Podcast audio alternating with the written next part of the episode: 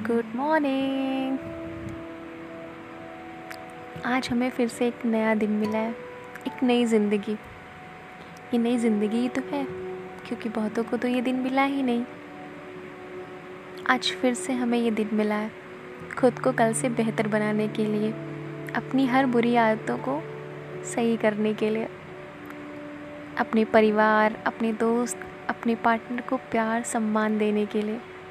उन्हें वक्त देने के लिए। अपने करियर, पढ़ाई, बिज़नेस, जॉब, हर जगह अपनी जान लगाने के लिए।